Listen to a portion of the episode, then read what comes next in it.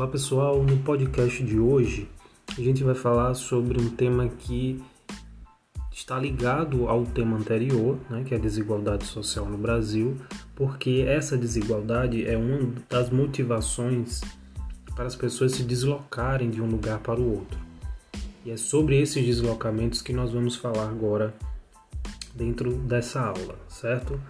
Então, primeiro a gente precisa entender que existem várias razões que levam uma pessoa ou um grupo de pessoas a se deslocarem, né? sair do seu lugar, da sua casa, da sua cidade e buscar melhores oportunidades, na maioria das vezes é esse o principal motivo, em outro ambiente. É, então a gente precisa ter noção disso para é, começar a analisar essas movimentações, né, as razões, os objetivos que essas pessoas buscam.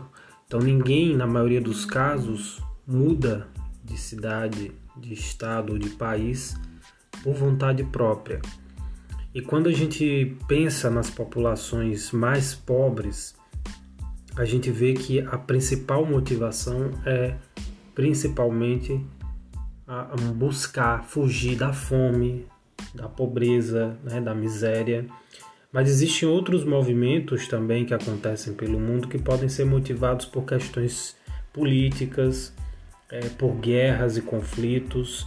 Então, essas, esses deslocamentos eles são uma forma de sobrevivência, né? de tentar fugir de uma realidade muitas vezes dura é, para proporcionar para sua família uma outra perspectiva de vida. No caso do Brasil, é, a gente precisa destacar alguns pontos. Né? Primeiro, as migrações nordestinas, que acontecem daqui da nossa região para o centro-sul do país, principalmente para as grandes metrópoles industrializadas. Isso começa a acontecer a partir dos anos de 1930. Esse processo migratório ganhou mais força entre as décadas de 50 e 60, né, a partir do momento que começou a haver uma melhoria nos meios de transporte e principalmente por causa da industrialização que acontecia no centro-sul do país, especialmente na cidade de São Paulo. Essas migrações do Nordeste elas tinham é, várias motivações, né, como eu disse no início.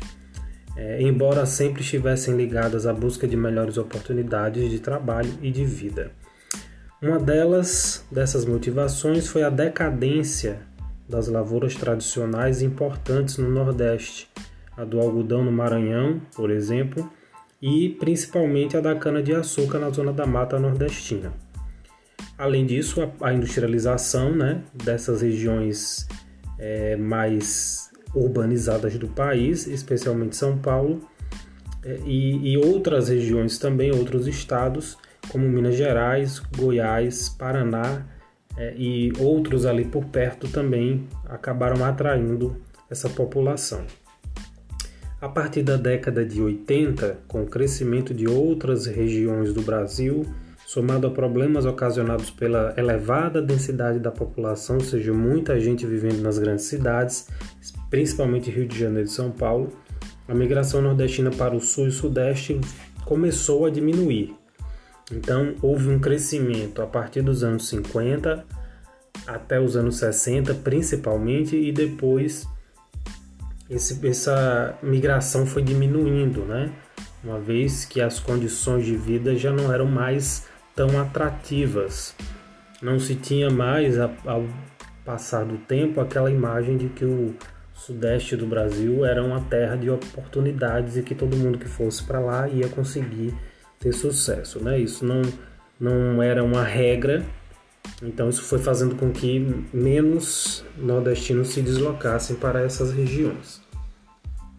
É importante também destacar que a população negra no Brasil acaba é, dentro dessa discussão, né, sendo uma das populações que mais se movimentam, é, que mais migram dentro do nosso território especialmente pelo fato de carregar ainda muitas marcas do processo de escravidão, de exclusão desses grupos, né, da vida cotidiana e das oportunidades.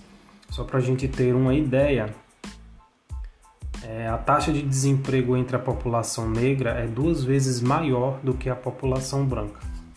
Em 2003, os negros recebiam apenas 48% dos salários recebidos pelos brancos, índice que foi reduzido em 2015, quando constatou-se que os trabalhadores negros ganhavam em média 59% do salário recebido pelos brancos.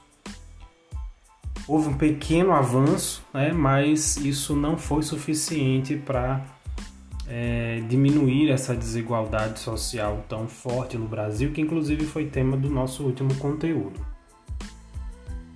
Então, o que a gente precisa é, compreender dentro desse debate sobre movimentos migratórios é que as populações do mundo inteiro, por várias razões, mas principalmente por melhores, buscar melhores condições de vida, começam a se deslocar de um lugar para o outro, né? especialmente fugindo da fome e da pobreza. Aqui no Brasil especificamente, o maior movimento migratório que a gente pode é, mencionar, que se tem conhecimento né, da nossa história, foi o de nordestinos em direção ao centro-sul, principalmente para São Paulo, entre os anos 50 e 60, né, com maior intensidade, embora tenha começado a partir dos anos 30 havendo uma diminuição a partir dos anos 80, quando foi é, havendo um super um, um superpovoamento, né, digamos assim, dessas cidades e as, aquelas oportunidades que existiam no início começam a aparecer em menor quantidade. Então é natural, por um lado, é, essa movimentação, né, mas ela não, não é normal porque ela é estimulada por uma série de questões de ordem social que tem a desigualdade como pano de fundo. Então é isso, eu lancei aqui algumas informações que vão ajudar a gente a discutir esse assunto no nosso próximo encontro. Espero que vocês tenham entendido. Caso não tenham entendido alguma coisa que foi dita aqui, anotem para trazer essa dúvida na nossa próxima aula, ok? Um abraço e até a próxima.